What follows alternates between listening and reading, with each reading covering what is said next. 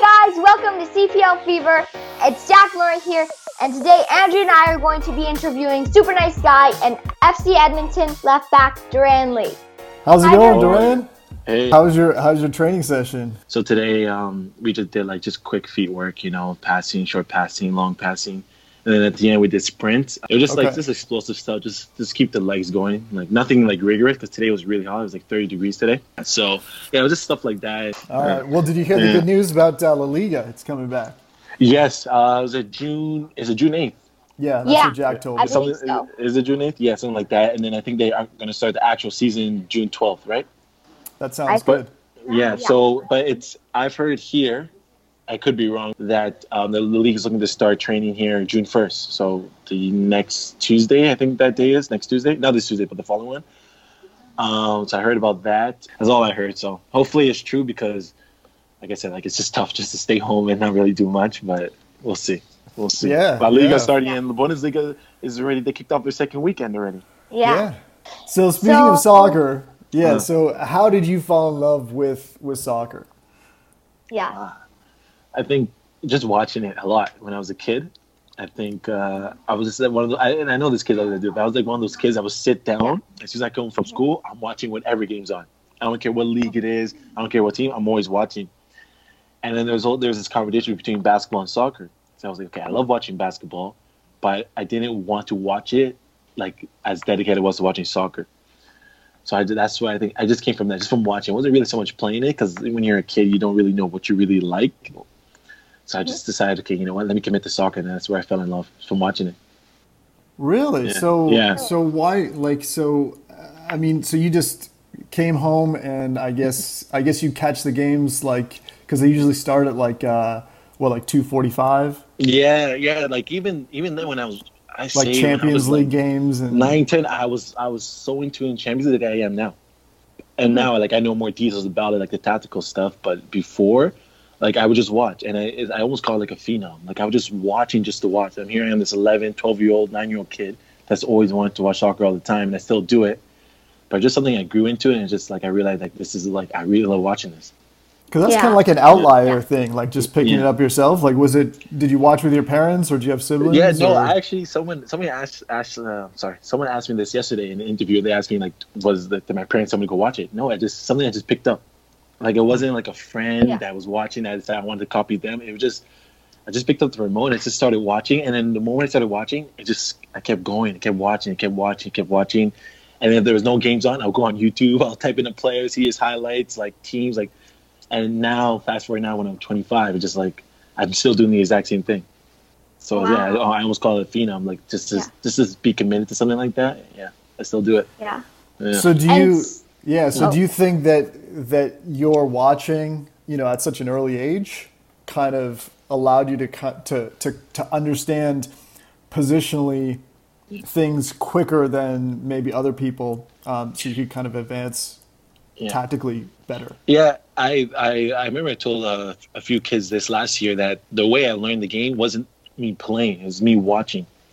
Right? Because but the only thing I was missing that I couldn't pro what my brain was telling me to do, my feet wasn't matching it. So I didn't have like I was saying like before to you guys, I wasn't as good as I am now. But I understood tactical stuff. Like I would sit Yes. uh, go on YouTube, type type in tactical 433, 342, 352, like all that stuff at like such a young age. And then now, like if someone asks me questions about it, I can break it down to them every little detail of it. So I've always just always just loved this. So I think the reason why I am where I am now, yes, you got to be good, but it's because I was watching it. Yeah. So what's your favorite So- formation? Because you said you Yeah. can um, talk about a formation. So I'd love to hear you talk about your favorite formation. So favorite formation is 433. I'm still always a 433 fan. Yeah. Yeah, Yeah, it's, it's interesting lot of- because I picked up this thing on Twitter the other day about the death of the uh, uh, the the straight number ten, right? Mm-hmm. And basically, it was saying that you know guys like Mesut Ozil and stuff that that are just purely cams and Yeah. and can't defend. They're kind of struggling because you know a lot of teams now they they kind of need more like two eights as opposed to like just that ten that doesn't have any defensive responsibility. Yeah. So yeah, so that's that's pretty yeah, interesting. that's why I think players like that, that like you just said, like they they're the reason why you have them in your team because they're so good attacking minded. Like there's mm-hmm. their their mind is so good in attacking third, so you have to utilize that to the best of their ability. So the best way to do that is just give them the responsibility of not defending, just focus on attacking. Like hmm. I know Messi's probably the, he is the greatest ever. If you see him, he's walking around the field. He's not chasing nobody because Yeah. he's dribbling so much during the game, so he exerts his energy in dribbling. So you can't tell him Yeah. you got to chase back and defend because then how he's going to have the energy to attack. So I think nowadays, like you see a lot of teams doing now, like the the best defense is the best attack. You know, we keep saying within our team, like we're coming in, we have so much talent, it's it's unbelievable, and the tactical ideas that Jeff has for us, it makes everything so much easier. We're all on the same page, and we've only been training for two weeks before the shutdown. Yeah. Yeah. I met Yeah. I met Jeff. Um, actually, I ran into him because he's from Halifax. So I Yeah, saw yeah, him just. yeah. I saw him hanging out at the because because Jack's a ball boy, so I had Right. to take him like two hours early. Anyhow, so I just saw him there, and I'm like, "Hey, Jeff, how's it going?" And you know, he was he's He's- a friendly guy. So You know, he's he's I don't know if he's a better coach or a better man because for both he's really good. You know, and it's funny because he never played professionally, so you would think a guy who didn't play professionally is not Oh, really? be that good as a coach. Yeah, he's never played. okay, professional. I didn't know that till he told me. But the ideas that he has, even after training, sometimes I go to him and I go to him every other session and we talk little details of what he wants me to do in particular to kind of better the team. So once I have that, and, and the more we do it, the more we're going to be on the same page. And like for me, that's why I say like he for me will be up there as one of the hmm. best coaches of the year this year. You know, I, I, he has my vote because he's he's very smart. He knows his stuff. okay, I'm excited to see FC Edmonton this year. Yeah, Edmonton- we're gonna, yeah, we're gonna be good. We're gonna be. I was telling Roger, you say he thinks your guy's gonna win the league. I said no, watch out for us. So it's gonna be good. But I see Halifax is doing good too. I have a Yeah. lot of good signings, a lot of international. Yeah. So everyone's gonna be gunning it out this year. Yeah, I think it'll, this year it'll be a lot closer, and it won't. Yeah. Yeah, and it won't be really cavalry and Forge running Yeah. away with it. Yeah, because I think you have a lot of uh, the league's getting more recognition. So you have a lot of international Mhm. guys coming in, especially from South America. Look how many Brazilians are Yeah. in the league now. right, Yeah. right? So they're coming in, they're coming in, and then next you know it's gonna because that's that's let's be honest, that's what attracts a league. The more international foreign players you have, the better the league becomes because they, they have so much talent. Look at MLS right now. MLS is booming right now just because they have all these foreign players coming in, right, right? So I think that's what makes it good. And like I said, this is a Canadian league for Canadians, but you need to have that international flair, but the right international flair. right. Yeah. I think there's So- there's how many international spots are there on the Seven. on the Seven. rosters? Yeah. Seven, So I think the only team that's kind of really haven't done much with internationals is Pacific. They only have the one guy from Club America in Mexico. Everyone else is Canadian. All the Really? other, I think it's 22 guys are Canadian. Yeah. Okay. Yeah. So it's kind of it's kind of good. Like you know, so Steven obviously has the idea that he wants international players to be good. He has his Brazilians, he has his Jamaicans on there. His Trinidadian still with Rampy and Akeem. Right. So you know, it's still there. And I think Peter is also uh, he's still considered a European. He's still German, right? He doesn't have his Canadian passport. I don't Right. know. Yeah. So I Yeah, think I'm not so. I think he still fall under the uh, the international spot, but then he's still a good player. So it's a good trade. Yeah. Yeah, Yeah. yeah. So your natural position is obviously center back, right? No. good joke. That's a good one. no, it's not. Yeah. It 'Cause- is left back. Yeah, because because uh, because for the for the, the the Wanderers when you came to the Wanderers, um, Right. and also when you were playing with um, Vaughan. with Vaughan, Yeah. you were you were bo- you were playing center back at both those positions, Yeah, right? both, both those. Yeah, yeah. So how I mean, how is that? How is that playing uh, playing center back? Because obviously, you know, I get the sense from you that you, you, you kind of really have a zest for for kind of getting forward. You like the kind of ambitious running back and forth, like Yeah. the wingbacks have to do. Yeah. I mean, how is that? How is that to play?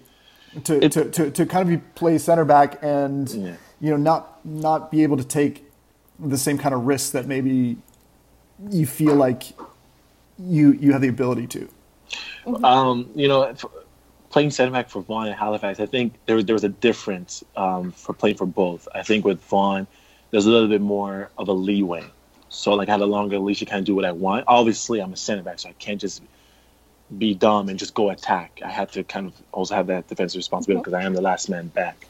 But when I was there with under Patrice, even though I only had him for the year, um, he gave me so much opportunity to just express myself the way I wanted to play.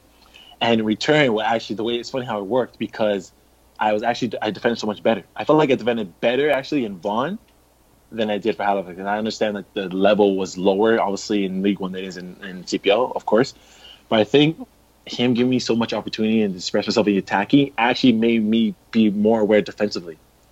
Because I'm having so much fun attacking, so much fun passing, doing all these short passes that he wants us to do. I said, okay, I'm doing this, but there is that part where I have to defend. Now with Steven, Steven taught me the whole. Like, he taught me a whole other side of center back I never saw, like these small touches I got to do to get out of space, get out of pressure. And think that one of the things he taught me was side pressure is no pressure, and I always will remember that. I will never forget that. But I think in Halifax, it was kind of more of just like, just doing whatever it takes, but doing the way that he wanted it, which I understand. But you got to kind of gel yourself to the way the players are because you're signing these players for a reason. So I think the coach needs to adapt to the players the way they are because he brought me in because he thought I did good for Vaughan. So if he mm-hmm. thought I was doing good for Vaughan, he should kind of adapt himself to saying, okay, let me let Duran play. Let him play the way he wants to. And at times, I'm honest, like I didn't feel like I had the responsibility to do what I want. I was really defensive. So, you know, that's why. And then he did kind of mm-hmm. find out Patrice told that I do play left back. So he understood that's why I'm attacking so much. Because there'd be times where I would attack. There would be times where I would attack, and he would kind of tell me to sit back. Right? Mm-hmm. So I had to come with that. But yeah, both of them had their ups and downs. But for me, I learned a lot with Patrice. I also still learned a lot under Steven.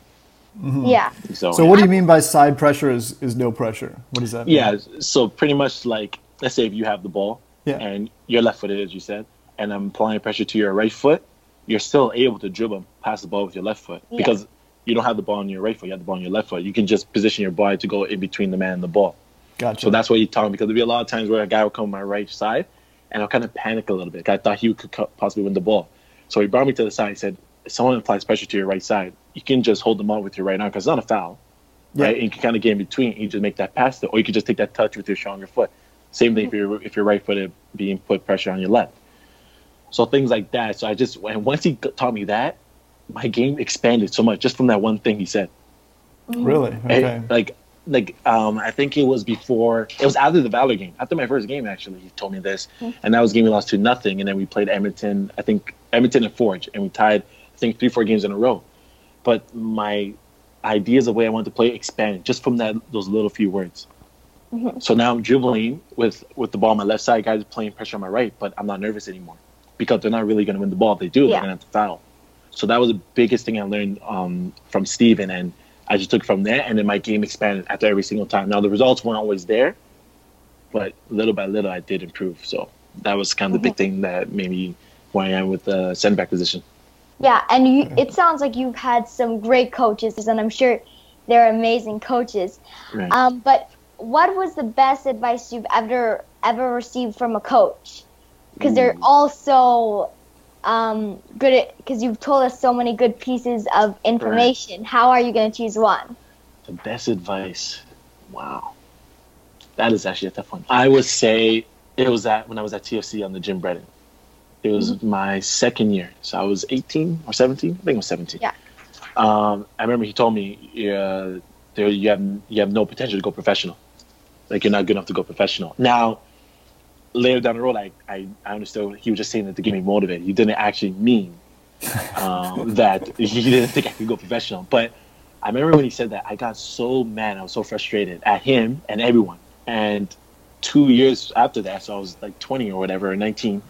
I remembered that again. I remember the way he said it. I remember it was raining in the training session. I was I, I was going through a bad run of form. I wasn't training well. I wasn't playing well. And he said, "There's no way you're going to go professional. You have no ambition. You have no ability to do it." And I took that, and I every single time I trained, whether it was with the team or on my own, I, I always kept playing that in my head over and over. It's like a real psychological thing. Kept playing in my head. I'm not good enough. I can't go professional. There's no way. Even if I do where to go, I'm to get released. Like I'm not good. And I took that, and I remember I told him, uh, "You're the reason why I, I think I went to this level." So it actually wasn't the advice that was on the positive side. It was more of the negative side, but it turned out to be a positive. So yeah, him telling me that I'm not good enough at all, and he, obviously he used some cuss words, obviously in that Yeah. sentence. Yeah. But uh, yeah, you, you know, you know what I'm saying. But from there, yeah, I took it as with a grain of salt, and just you know, it turned into something really good. So at that point, at that point in your in your development, did you start practicing more, or or putting in more time, or working on your your your weak spots or your weak foot, like Yeah, more so- than more than you did before? Yeah, so my weak foot right now is still very terrible. I, always will say that still not good. But I actually was paying attention more to the detail of the way I was playing. So I was really working on my strength to make them become almost an impossible thing to stop. and then I was also had that part I was working on my weakness, so they can become a little bit of a strength, right? So I was paying attention to every single little thing, and I'm, I was still a teenager at the time. I was, Yeah. and then then the way I was watching soccer, it changed as well. So instead of me, because you know how you, when you watch soccer, the cameraman only follows the ball. I actually would watch the guy in my position, even if the if it Yeah. feels like he's going off camera. I will actually watch where he would be. So if the le- if the ball's on the right hand side, I have to see where the left back is coming in in the defensive shape. Yeah. So I would watch things like that, all from those little words. It's funny how like little words can really change your mind on anything. Mm-hmm. So that's kind of why I it was for me. It was a detail. It was the attention to detail I was focusing on. Even when I train some kids, like when I do, I tell them, if I tell you pass to your right foot, you have to pass it to the right foot. If you don't, you start all over again. So little things like that, it will make you grow and grow, and next you know, it becomes like such an immune thing. Right. Yeah, Yeah, and that's interesting because Yeah. you know watching the game is is different from being there live. Yeah. Um, you know because because of the camera angle. Sometimes I wish they'd have just like a an overhead I- camera angle that- or, or, or or like a second camera that you could just choose. Yeah. Like if you I like, I, say know it's not the the, most appealing for everybody, but like Yeah. it would be so instructive for certain people. right. But you know, the the interesting thing is, you know, when when, when I started playing, you start to realize how important the communication is on the field, and Yeah. I didn't I didn't know that at all before because you know you don't hear that on TV because you can't you can't hear that. Right. Um, but but you start to hear you know what they're what they're saying, or when you go to the, the live game, like in mm-hmm. in in the Wanderers grounds, for example, where Right. we where we first saw you play Right. you know, you can hear the players, you know, not even as, as clearly all the time. Yeah. You can hear you can hear what they're saying, and Right, right. you know, the Right. crowd can I think- obviously the yeah. players can obviously hear what the crowd is saying, especially Exactly. if they're if you're a visiting guy and they're Yeah, they're heckling I think you. now, right now, with with there being no fans, obviously Bundesliga is starting first. I think this is good for the young kids. So, like for someone like you, Jack, this is good. You can actually hear what they're saying. Yeah. Right. Telling players to tuck in, push in, step up. You can actually hear it now because there Yeah. are no fans to make noise. So I think this is the best time right now for young kids or even teenagers to really be in tune with the game with no fans because you can hear everything they're saying. And obviously they're saying mhm. some outrageous thing, but you can hear every little thing they're saying. So I think for Yeah. you in particular, you should really focus on that. Not really so much of the ball, of just what they're saying and Okay. guys in your position, so you can kind of replicate what they're doing onto the field. And now because of that, because like you said, you can't really hear what they're saying Yeah. when the game's going on. It's so loud. But now there's no fans at all. Now there's no excuse. You can actually hear everything they're saying. And these are the top, top, top pros, right? So I think Yeah. that's the best time. Yeah, 'cause I, I realized that, like, wow, you can hear every little thing they're saying. yeah, Yeah, that's I know- cool. Yeah. And it was so interesting when I was a ball boy to hear um, all the players talking because Yeah. Because like Daddy said and you said um, Yeah. you don't hear those things on TV. Right.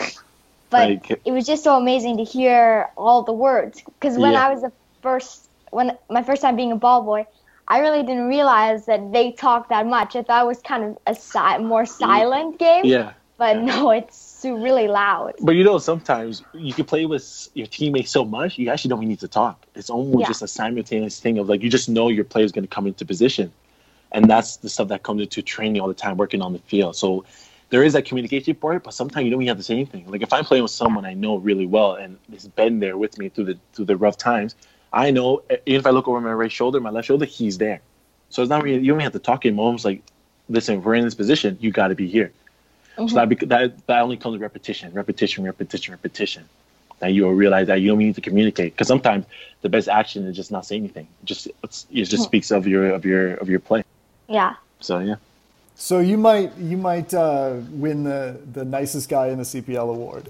You're, Yeah. you're, uh, a few people have told me this. Yeah, you're Yeah. yeah, like because I remember the first time you came, uh, you Uh, played right, and then Yeah. and Yeah. then you you walked over to the uh, to, to the stands, and, and Jack was a ball boy there. I, I got a Yeah. couple pictures of you. That picture's actually on our on our site, CPL Fever.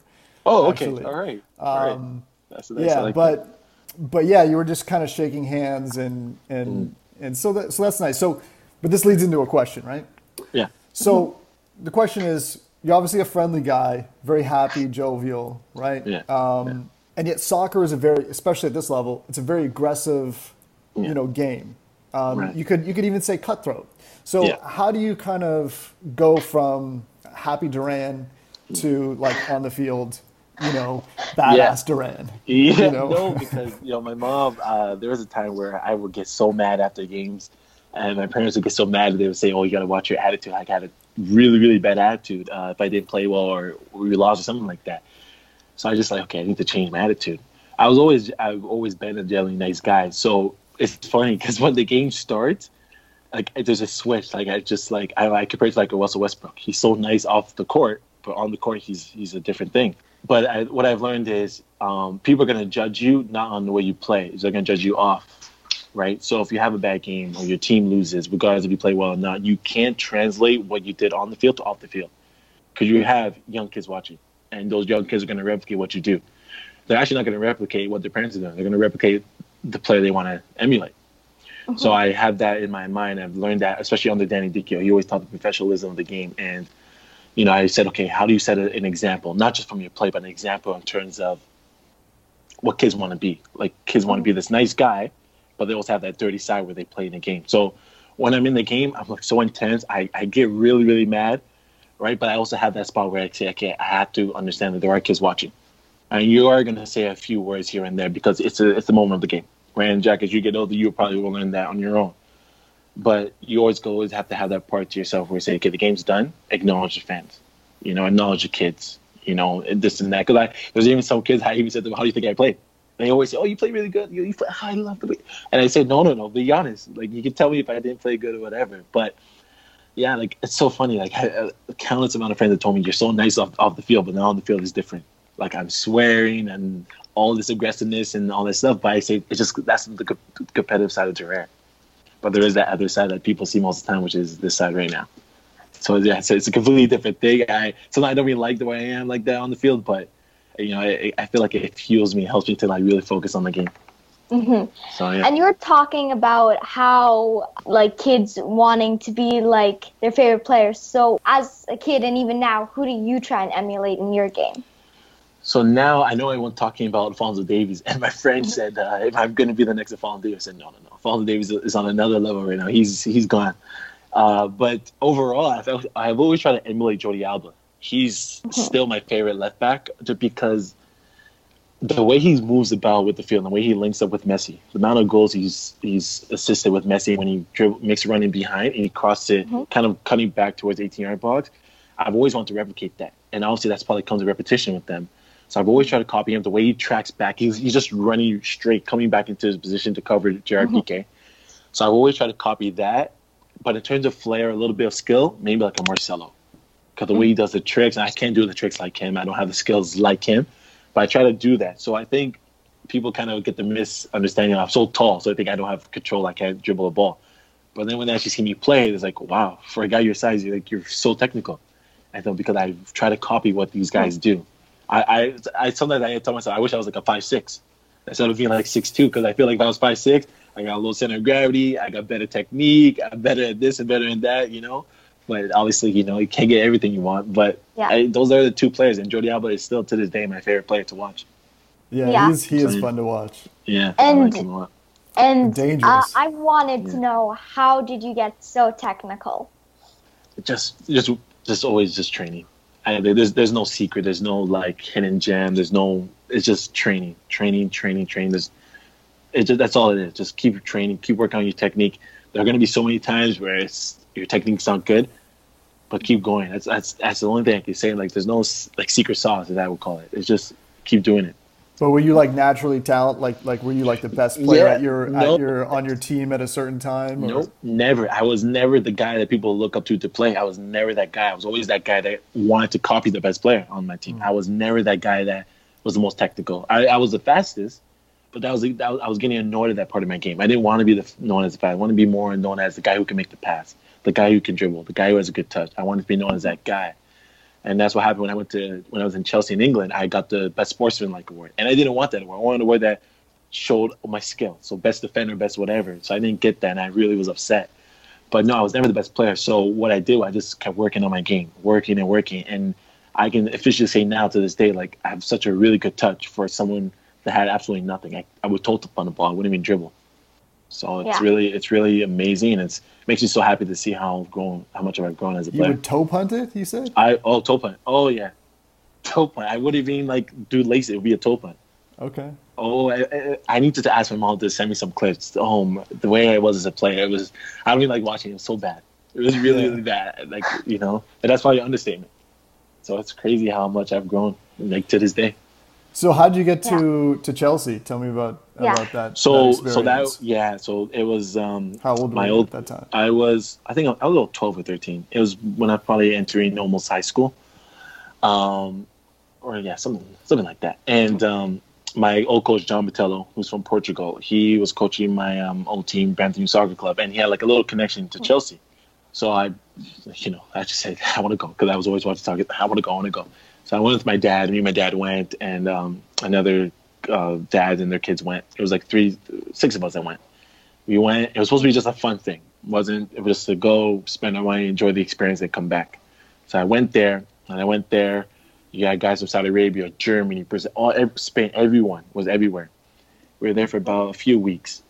So I was just playing, and they called me Nigel Reo-Coker because I had a low haircut, and they were saying I was playing like him. I'm like Nigel Reo-Coker. He used to play for Aston Villa, and I was just playing whatever. And I was doing really good. And I was like, wow, like Duran is doing good in Chelsea, one of the most recognized academies in the world. So at the end, I told you I get this question like where to come back. And two weeks later, me being back home, I get a letter in the mail, and it's from Chelsea Academy and the uh, academy director at the time. I don't remember his name. And in the letter, the first letter when I got before I went there the first time, it said "Dear participant," so they acknowledged who I was, anything like that.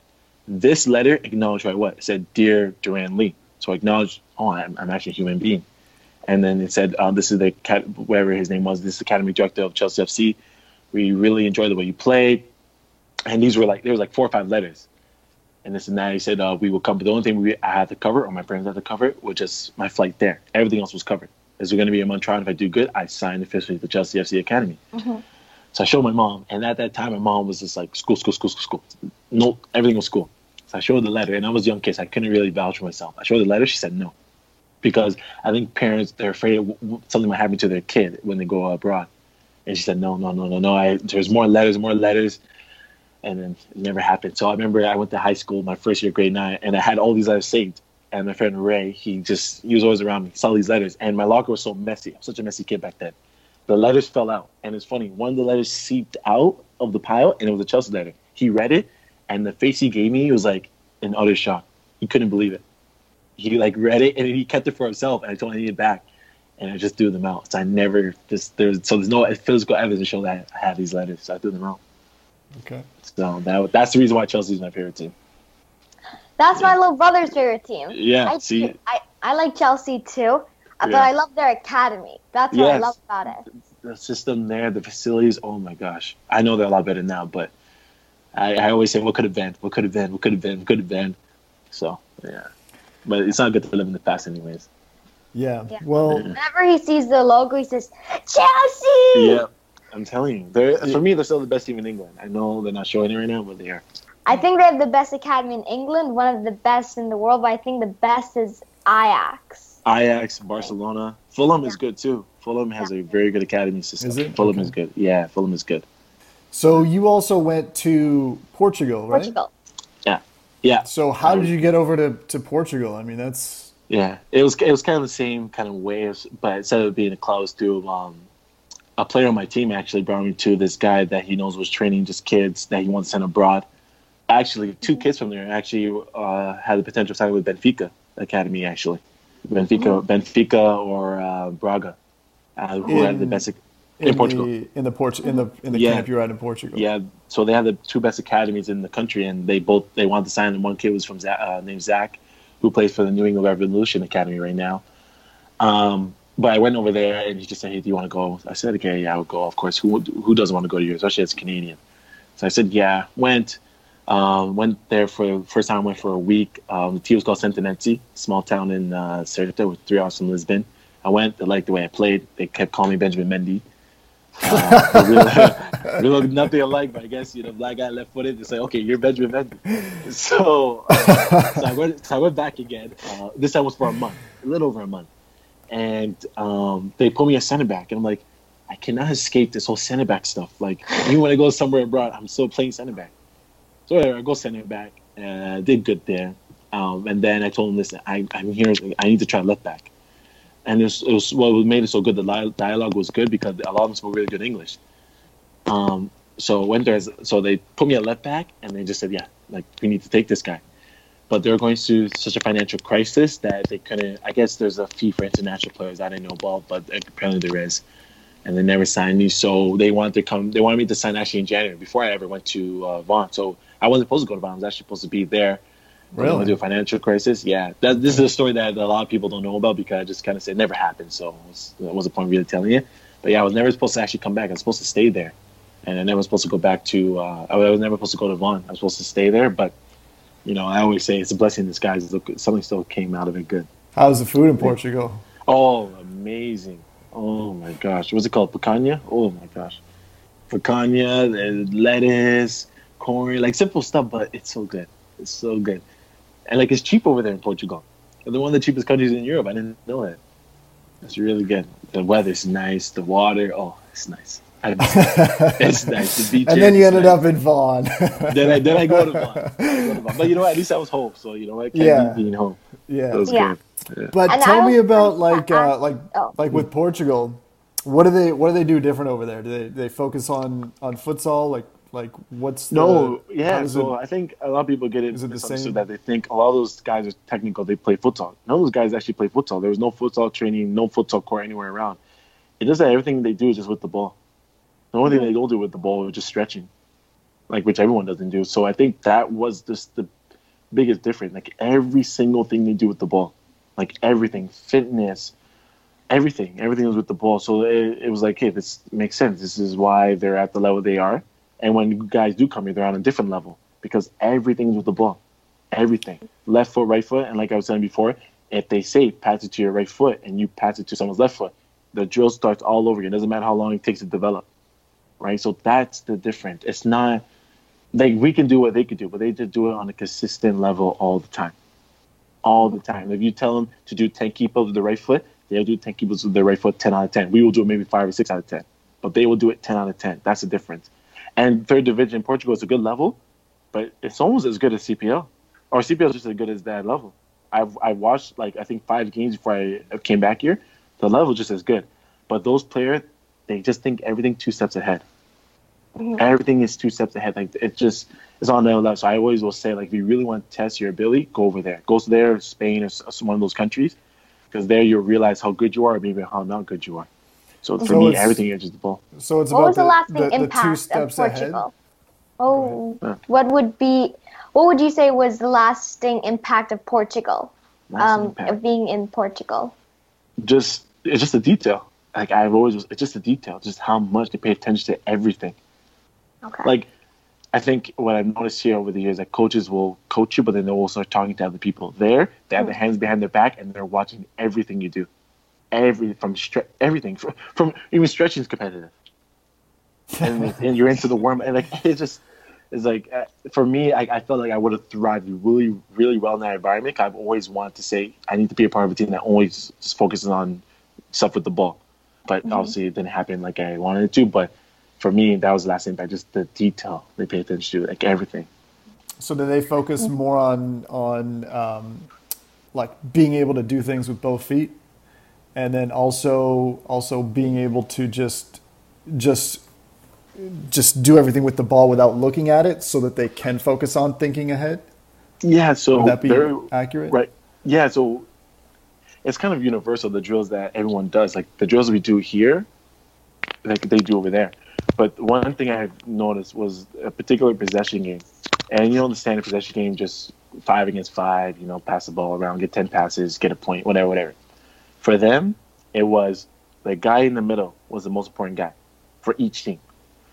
Every single pass that was made had to be into the middle because everything starts with the middle. They said everything. If you want to go forward, comes from the middle. If you want to go back, comes from the middle. Everything goes through the middle. So I have actually never seen, out of all the teams I played on, I've never seen such technical center midfielders ever in my life. Mm-hmm. Every center, even guys that didn't play, every center midfielder can pass and dribble with their right foot, or, or sorry, their weak foot. Everyone. They can turn on a dime pass. One guy actually signed for Benfica. I don't remember his name, but he signed for Benfica. So it's evident. A guy goes from third division in Portugal to the top team in the country there, it's like everyone is so technical. So there wasn't, there's nothing, there's nothing special. It's just, they're just everyone's just really good with the ball because that's all they do. Everything. It's just really Wow. good players, really good players over there. Wow. Really. Yeah, just I can almost remember like it was yesterday. It's just unbelievable. Yeah, everyone there is good. So so then you- so you ended up with Vaughan, right? Mhm. Um, Azzurri, and and then as that was happening, like, were you aware of of the CPL? Um, Yeah, yep. Oh yeah, I, about it. yeah, I knew about it before I, I while I was in Portugal. I, I started hearing about it more and more and more as the days went on, and I said, okay, I, I you know, like I want to be a part of this, you know, of, of, of this new thing going on. Um, but uh, there's always there's a there's a story attached with Sigma that I just kind of tell people, but it's a, it's an unfortunate story. But um, yeah, I knew about it. Um, Patrice right away. He never kept anything secret. He told me right off the bat, if you play well, I will get you somewhere. He never told me where, but he said I'll get you somewhere. Even when it became a thing that Halifax was going to sign me, there's a, I think there's a little speculation if I had a little injury coming in of an ankle, and Steven wasn't sure if he wanted to bring a guy who's already injured, right? Because I'm coming to replace Peter. So Patrice said he told he told Steven that if you don't take Duran, I will have Duran go somewhere else. Like Duran will go somewhere. I Patrice never told me where. I don't know if it was USL, maybe another CPL team. He never told me. I never asked about it. He knows a lot more than I do. So, so I think that's when Steven said, "Okay, I gotta take this guy." Because if I don't, and he goes somewhere that's better, and he does really well. This is an opportunity I missed out on, right? So mm-hmm. I think that I think Patrice put the pressure on him, which is why I love Patrice so much, and that's why that's that's how it ha- kind of uh, what happened. So how did you get on on Stephen Hart's radar? Was it just from the games that that at, at the like was that the first Can time Champion? he saw about you? Yeah, Like I think- Can Champion, or or was he already aware? Or you know, there were so many rumors going on. Like I heard was, he was interested in a few guys from Sigma, from the Sigma system, because I think it was just a highly Sigma was such a well-known team or academy based in, in, in the country. But I, think it was just so much more obvious he took notice when I played against him twice, or played against um, Halifax twice. I think he took real notice, and you know, it's easier for a scout or coach to see a player when he's playing against them in person. So I think those were the two games that solidified me going there. And yeah, that, that's pretty much how it went down. I don't think it kind of went the other way. was it difficult to come into like a, a pro team mid season? Because you know everyone's kind of established, and then suddenly you show up. Yeah, um, I mean, that, you know mu- what? that must have been a little Yeah. bit. Yeah, I think I think going into any new environment is always tough because you don't you try to understand how things work, right? You don't want to kind of be that guy that just does things on his own. Even if you don't, you, you do have the right intention, you just didn't know the rules technically. As I just came there, I just wanted to see how things unveiled, and then I would just mold myself in.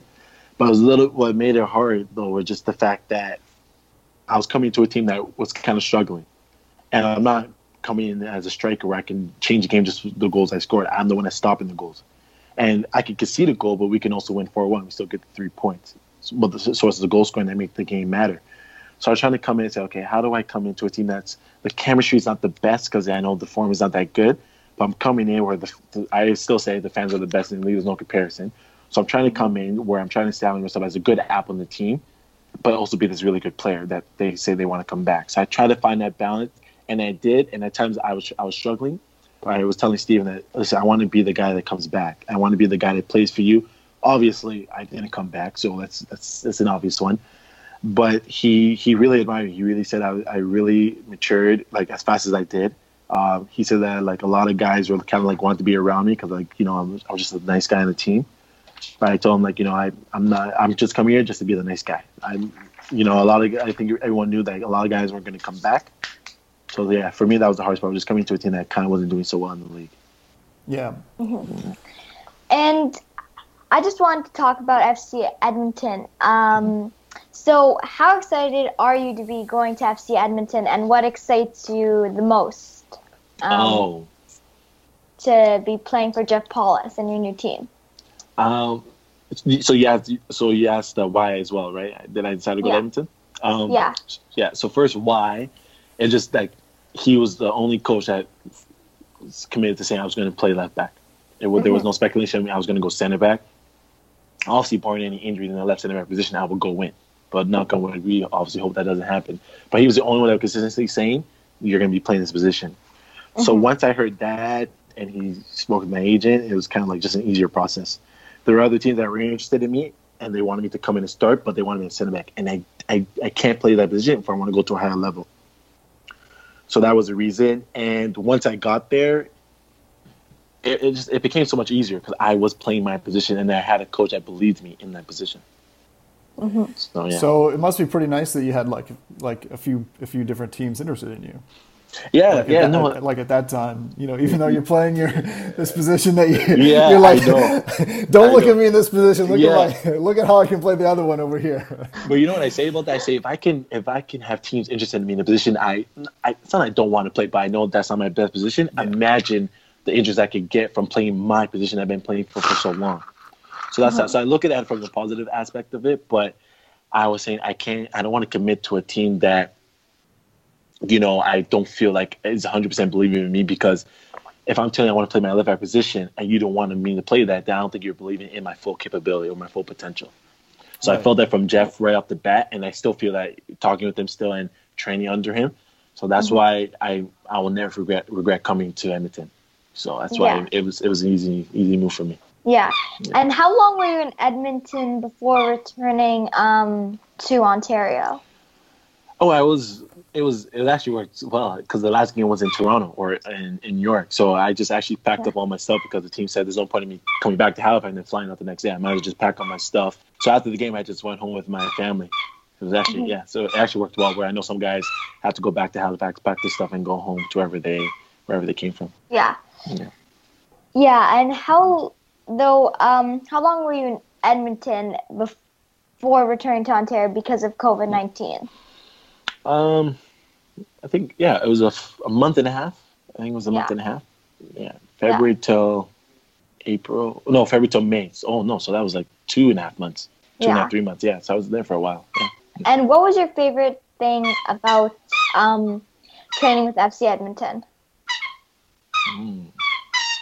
In the short amount of time I've been with that team, uh, I would say it's been um, favorite thing. Wow, I actually don't know. There's a lot of good things. Um, you know, I'm gonna have to say just the relationship I quickly developed with Jeff. Mhm. I mean, that's just that's my favorite thing. How I've only been there, I've only been training for two weeks, and how quickly were him and I are able to talk about soccer stuff. That's what I like about him the most. He's so quick to talk about soccer. He wants to talk about football all the time. So I think that's my favorite thing. Yeah, I have a coach, a head coach I can always talk to about stuff like that.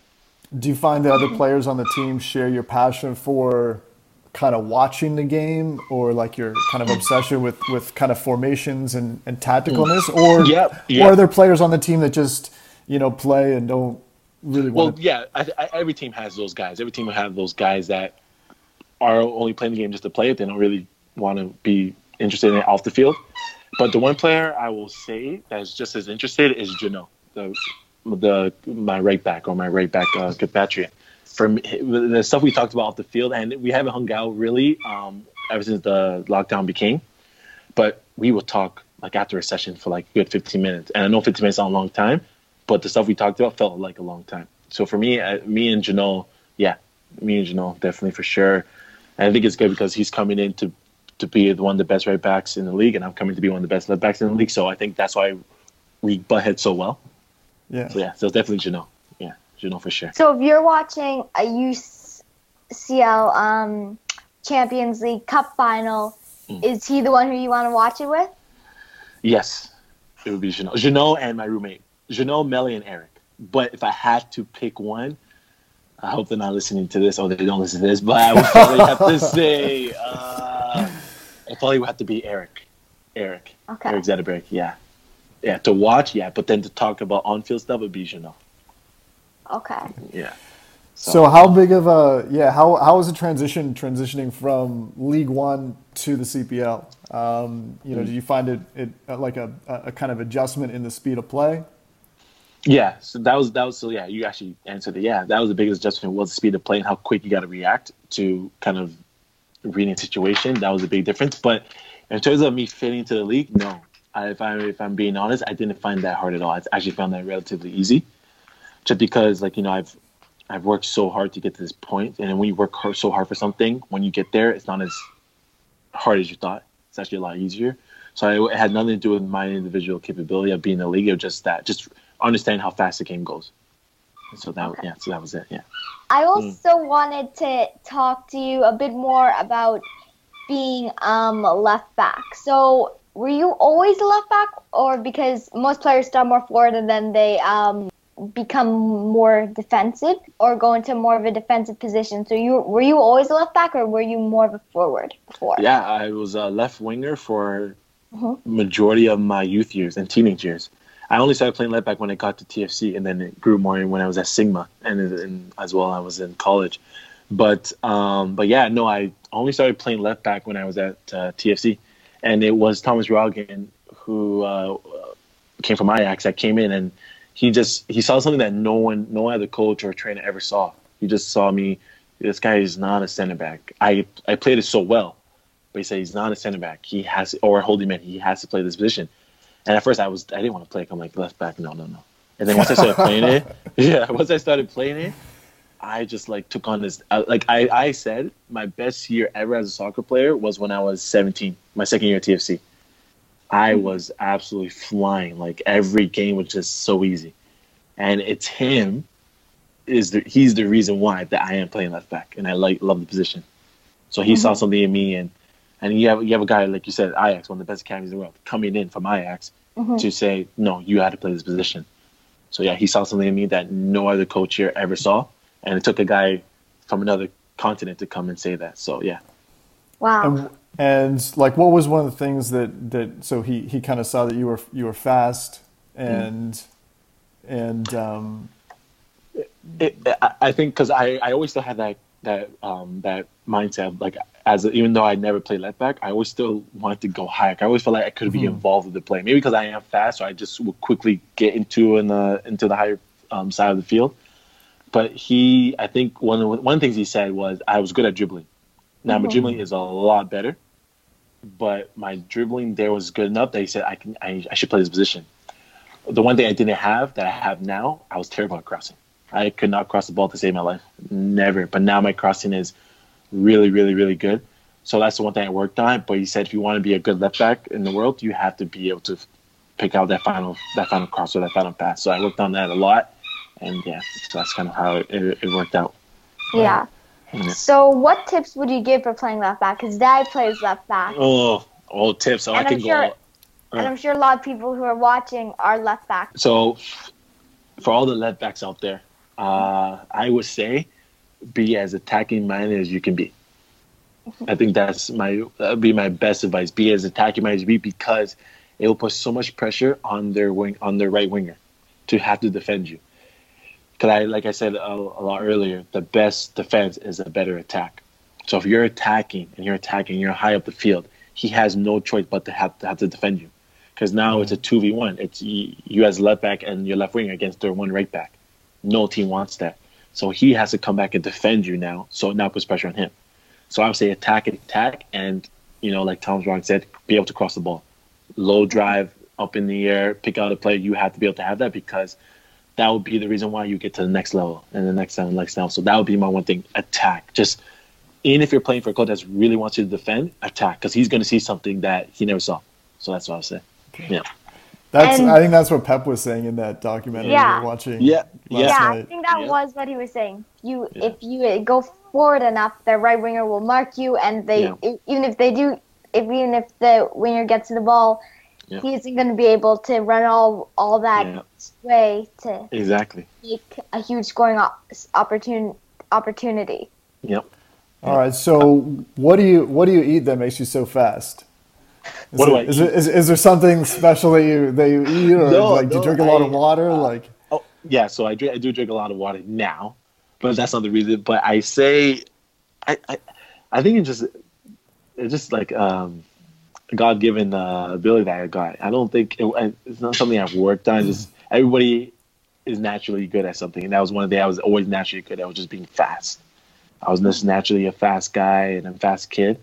So no, I there's not like I do eat healthy, but relatively like no, I don't. There's nothing, no secret ingredient to being fast. But there are there are there are techniques and speed training that you can do to increase your speed. But for me, no, I've always naturally been uh, a fast guy. And staying on um, the food topic, is there a diet that you do follow in the pre in supplements um, in during the season to keep fit, or do you just eat healthy, like you said?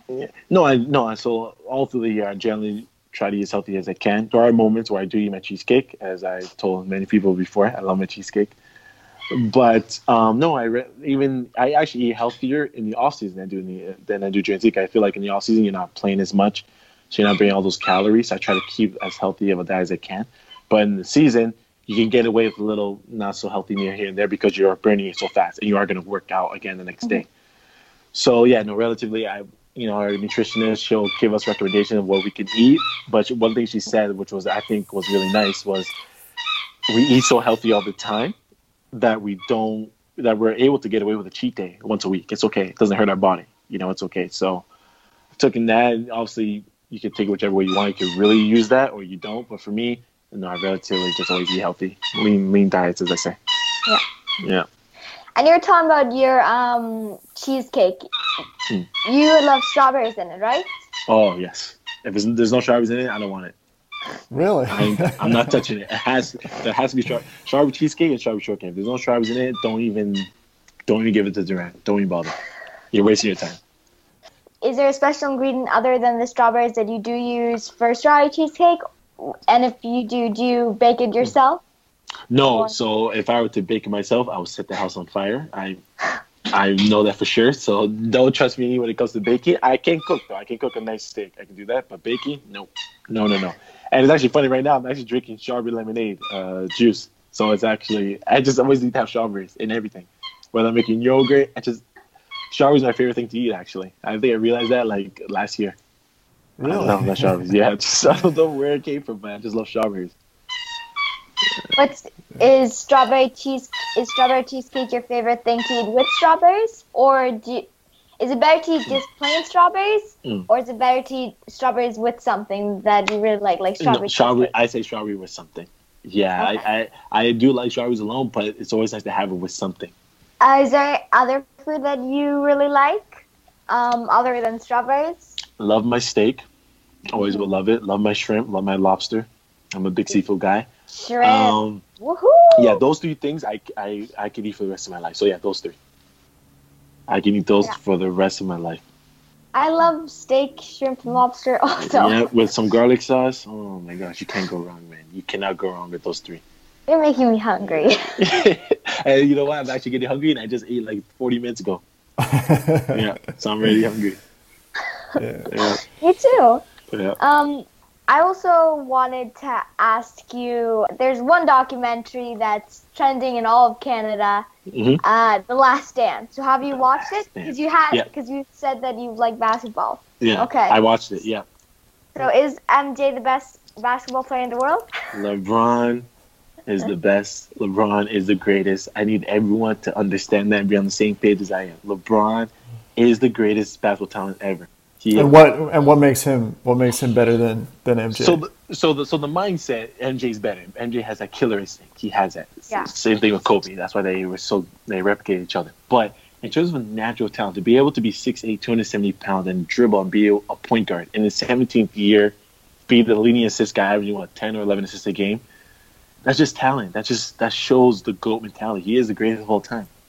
He's on pace to be top five assists. He's on pace to be the leading scorer in NBA history. Gotta gotta give, it, give credit where credit's due. People are afraid to say LeBron's better than Michael because I think people just want to say Michael's the best because it's just Michael. But LeBron is better. He's just naturally a better basketball player. That's how it is. And people need to accept that, or they have a problem. They don't know sport. That's all I'll say. LeBron is the best. He is. Okay. Yeah. Uh, is there anybody else that you do like in The Last Dance, though? Um, I actually liked Steve Kerr a lot. Actually, Okay. I actually like Steve Kerr a lot. I like Steve Kerr. Uh, I liked Dennis Rodman. I just like the way he was. He's so different. I like that. So those two guys, outside of Michael and Scottie, because they were like the main guys, of course. Yeah, I'll say uh, Dennis and Steve Kerr. yeah, I like some of those uh, those rebounds. You know where he- where Rodman kind of tips it in and then goes into the chair. Man, that that was badass. He can get he can get zero points and get like twenty five rebounds. It's just like Yeah. wow. Yeah, this Yeah. pays the millions, I guess. Yeah. So yeah. Yeah, the thing that struck me about that is is Michael Jordan. He just seemed not really satisfied with anything. You know? Yeah, well, you know what though, uh, the guy Willington, wherever his last name was, he said that you know he probably wasn't that good of a teammate, but Yeah. he did. You got to do what you got to do to win, and it's funny. Michael Jordan got emotional when he said, "If you don't like what he did or whatever, like you know, you can then you don't have to play that way." So, mm-hmm. it, like he did say, winning has a price, and it does have a price. It has a big price. So Yeah. you got to be willing to sacrifice whatever it takes. So I think that that should be for not just for sport. That should be for any kind of mindset you have. Just try Yeah. to win your day as much as possible, and then you can say, I, you know, I achieved what I need to do, whatever Yeah. it took. Yeah. Yeah. So, And and, I and that's kind of like when you go on the field, you just kind of flip that switch and you're like the field Yeah. So that's just- that's I think that's where it comes in. Now I don't have the killer instinct like him. He's on the level same like a guy like Kobe Bryant, you know. But I, ju- I it, that switch just comes out of nowhere, and like it's not it's not like when I, s- the moment I step on the field, like I, it's there. It's just like some point, just like it just goes on. I forget about everything. I forget about being this nice guy that everyone likes to talk about with Duran. But I just go into this other mindset that even leading up to the game, I don't like to talk to people. I like to just mm-hmm. keep it to myself. I don't like even talking to my teammates. So I just it just has this switch, and then the mo- the moment the game's done, I go back to the guy I was before. You know, so yeah, yeah, I can understand that. I mean, that Yeah. makes sense to me when you say that. yeah. It just Yeah. it just makes me focus more. It's just it's just a thing I just had growing up as a kid. It makes me focus. If I'm too nice, or I'm too trying to make all these jokes, I actually don't play well. I actually never played well being that way. So I said, okay, I do play better when I'm really serious. Yeah. Yeah. So, So, rumor has it you're named after a famous '80s band. Duran Duran, yes, yes. So, uh, have- yeah. Do you like them? And if you do, what's your favorite song? I have never listened to them, believe it or not. I am named after a, a famous band. I have never listened to one song. I think the one of the songs called "Hungry Like the Wolf" or "Cry Like the Wolf" or something like that. Yeah, I think Hungry it's Like Hungry the Like the Wolf. Hungry like yeah, never I listened think to it before. heard. Like, how do you have never before. listened to it if you're if you're if you're named after that? Because It's, it's sad. I like know. that, like like like, do you work hard to to not hear it? No, Like, I do- just- I just- or, I just or like your parents didn't force you, like Yeah. Duran, like. You know, you're named You gotta listen- this. no, like they- you gotta listen never- to this. Like we, Yeah. we like we like all the names in the universe, and we pulled this one. You better listen no, to this they song, man. It's yeah, that good. no, they never they never just like said, "Oh, you have to listen to it." But it, I just never came across listening to them. You know, like even then, I like I heard they were a good band. I just I just never went on YouTube and typed in their song or one of their band songs. You know, I just I never Yeah. ran into I never listened to them. You know, I know they're good though, I- so I obviously will say that. Yeah, I Okay. tried to. Yeah, that reminds me because I tried to avoid Justin Bieber, oh, like, oh, yes, like because it was it was for years and years, and I and I I probably had heard a song maybe in a mall, but I never Yeah. knew if it was his or not. right. And then finally, Jack, you know, saw some Christmas song and it's playing Oh, on yeah. Spotify, and, it's, and Yeah, Jack, and then see? he hearts the No. song, and I'm like Justin Bieber. I'm like, oh, I finally heard one now. Now it's Yeah. over my streak. Yeah, So- no, I never, never, I never, never listened to a song. But you know what? Since you guys brought it up, I'm going to listen to a song. I'm going to. I'm going to listen to one. Me and Maya will be happy. okay. Good. Cool. Well, did you have any uh, last questions, Jack? Um, I I did. Uh, I also wanted to talk about uh, the clubs again because you've been to quite a few clubs in your career. Yeah. Uh, you've been to Portugal. You've been in Sigma. You've been to Sigma and a lot and many others. Mhm. Um, but what club do you think really took your game to the next level? Now there are a lot of stuff that could point into the Mhm. direction of TFC Academy. Yeah, yeah, yeah. Um, Um, but is but the it that? the one club. ugh. You know what? I, I, it's, you know what? For me, it's between uh, TFC and Vaughan. And I know I was only at Vaughan for the one year. Unfortunately, I wish I was there longer. But you know, I was I was with Sigma. But you know, it, it, Vaughan had it, this had a way of playing, had expanding my game in one way, and TFC had it another way. So- But if I had to make the case, I think I have to say Patrice. And I'm not saying Vaughan. I have to say one particular man. It's Patrice because what he did for me, and it wasn't even a full year actually. I just say the year because it was in 2019. But what he did for me playing position I didn't want to play, for me, I, I told him once I signed, said I will, I owe you my life, man, because he he actually I, I I thought I knew the game, but the stuff like I think what made it so good was like the fact that he let me play. And I said this before, he let me play, and like I I've always said, as I get older, I actually fit best in a team or in a coach or for a system that allows me to play. Don't give me the X and O's. Don't give me this. And I know, I know, and I'm not saying I know everything, but I know what I need to do to get the job done. So once we have that establishment, which is I'm that's what that, right now that's what Jeff is doing. Right now, mm-hmm. what Patrice did for me in 2019 last year is what Jeff is doing right now. I'm not sure if he's doing it on purpose or that's just the way he is. I don't know. I've never had him for a long time. But what he's doing, what Patrice did for me, is what Jeff is doing right now. And I know I'm not the one talking to the future like that about my play, but I feel like the year I can have right now is going to be unbelievable. I think I'm, like a lot of people are going to be like, "Wow, look at this guy Duran," because of a coach like Jeff, a coach like Patrice. They allowed me to play. There wasn't so much like you know like not so tight. Just breathe, go play, go play, go play. So for me, yeah, I have to now Vaughan. I have to say Patrice. It is Patrice. I have to say one man. So in some ways, is it is it kind of like there are coaches that that want to win in the here and now, and that's their their kind of main goal, and then there's some coaches yeah. where they kind of see, yes, okay, it's great to win, but my ultimate goal is how can I make these the players better? like this player better, help them kind of become a better player long term. That that is exactly Jeff and Patrice. That exactly that. I Jeff wants to win. you that's the main goal to win. Mm-hmm. But if you have a player under Jeff or mm-hmm. like I say Patrice, and that guy or that player goes to another level, it's gonna come back to he came from that club, he came from that coach. So mm-hmm. yes, winning is the ultimate goal, but developing is actually bigger. Because if I go to, let's just say I go to Juventus, if I go to Juventus, they're gonna look. I came from FC Edmonton under Jeff, so now Jeff's gonna give him recognition. Jeff's gonna get more attention, and now all these players I know want to play for Jeff Paulus. So yes, you went and let's say Edmonton finishes fifth in the table. They finished fifth in the table. They had a player go to one of the biggest teams in the world. So things like that, I feel like was the reason why coaches become good because yeah, they're not winning, but then they become successful in terms of developing. And next thing you know, because all these players want to play for them now, then they start winning because they took the development side of it first instead of the winning side, and now they're doing what they're doing. So yeah, I think that would be for me. Yeah, I think you got to be a coach that develops a player first before you win? Because it's not easy to win, so you might as well take the process as it comes.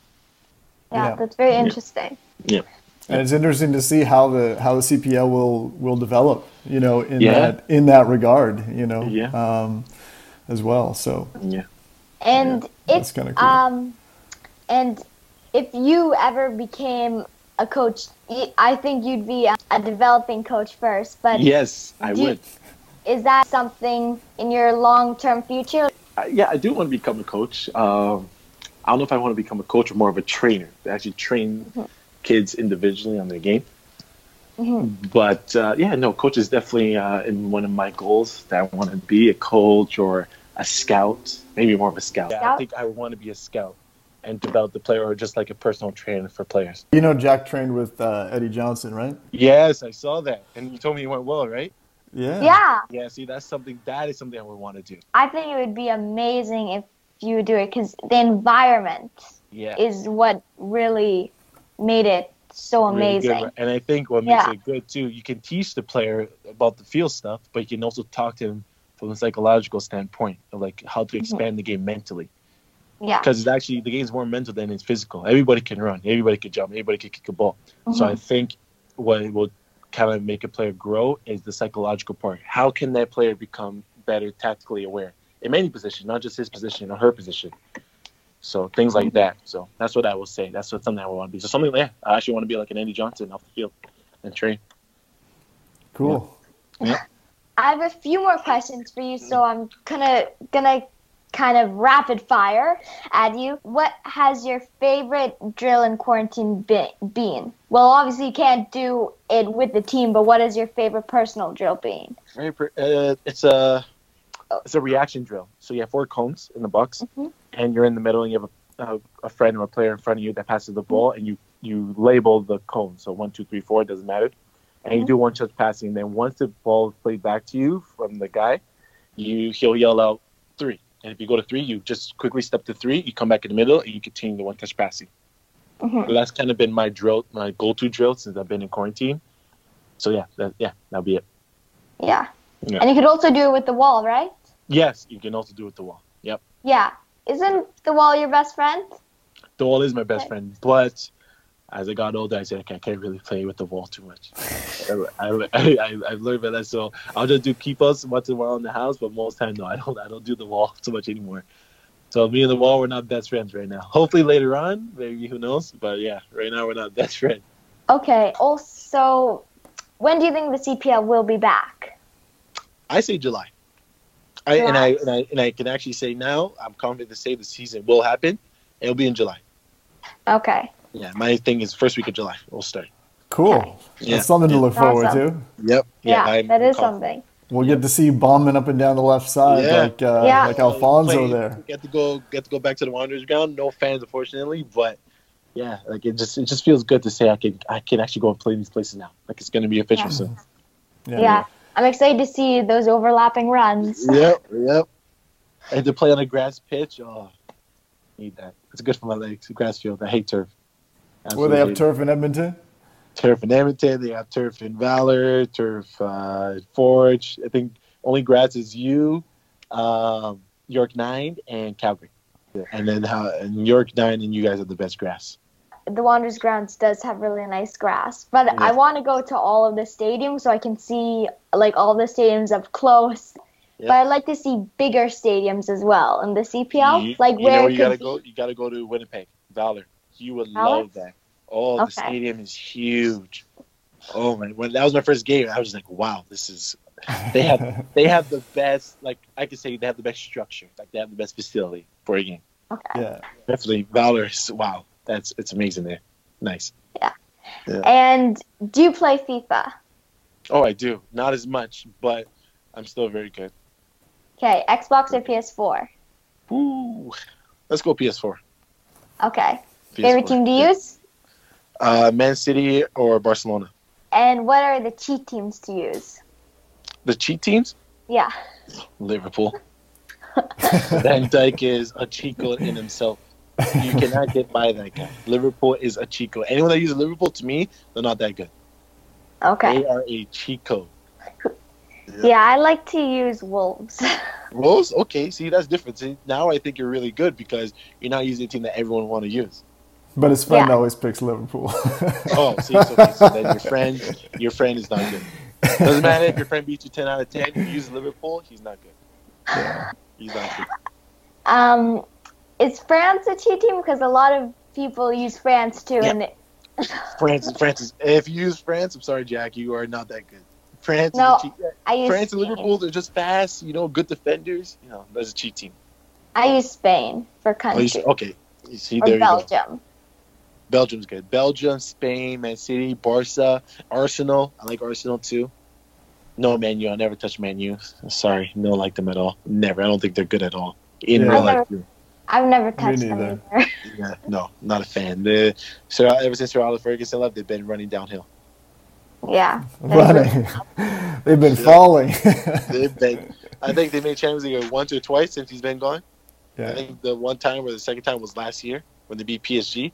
Well, no, no, the year before when they beat PSG, and then they lost to Barca last year. Yeah.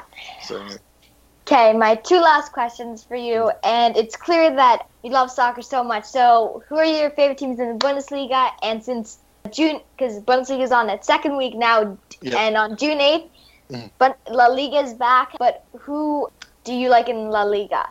in La Liga is Barcelona and Valencia. Okay, Yeah, Barcelona. why Barcelona and Valencia? Well, Let me guess for Barcelona. Yeah, Tiki Taka. The tiki taka. Yeah, ever since when Guardiola was there, yeah, tiki taka. And then Valencia, they kind of play that too. Villarreal too. I like Villarreal a lot. The Yellow Submarines, they call them. I like them a lot. They play also good possession. Santi Cazorla, I'm a big fan of him. I love the way he plays.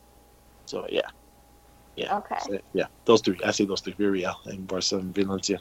Okay. And what about Bundesliga?